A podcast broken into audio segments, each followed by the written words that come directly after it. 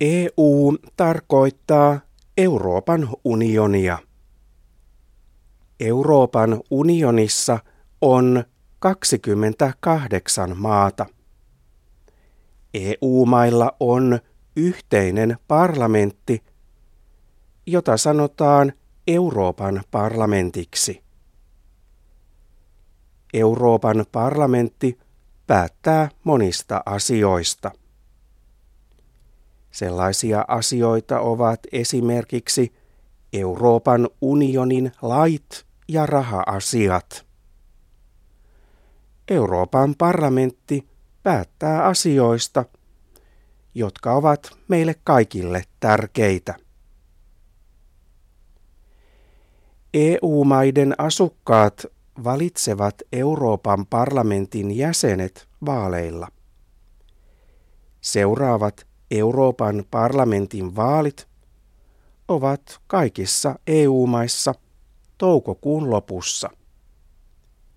Suomessa äänestyspäivä on sunnuntai, toukokuun 25. päivä. Vaalien jälkeen Euroopan parlamentissa on yhteensä 751 jäsentä. Suomesta pääsee Euroopan parlamenttiin 13 jäsentä. Euroopan parlamentissa on vähän suomalaisia jäseniä, koska Suomessa on vähemmän asukkaita kuin monessa muussa EU-maassa.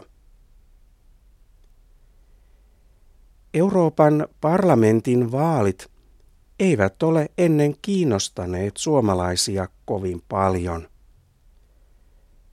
Vain 40 prosenttia aikuisista suomalaisista äänesti Euroopan parlamentin vaaleissa vuonna 2009.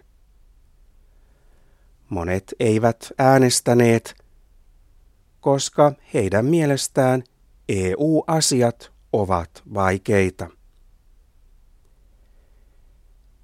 Voi olla, että Euroopan parlamentin vaalit kiinnostavat suomalaisia tällä kertaa enemmän.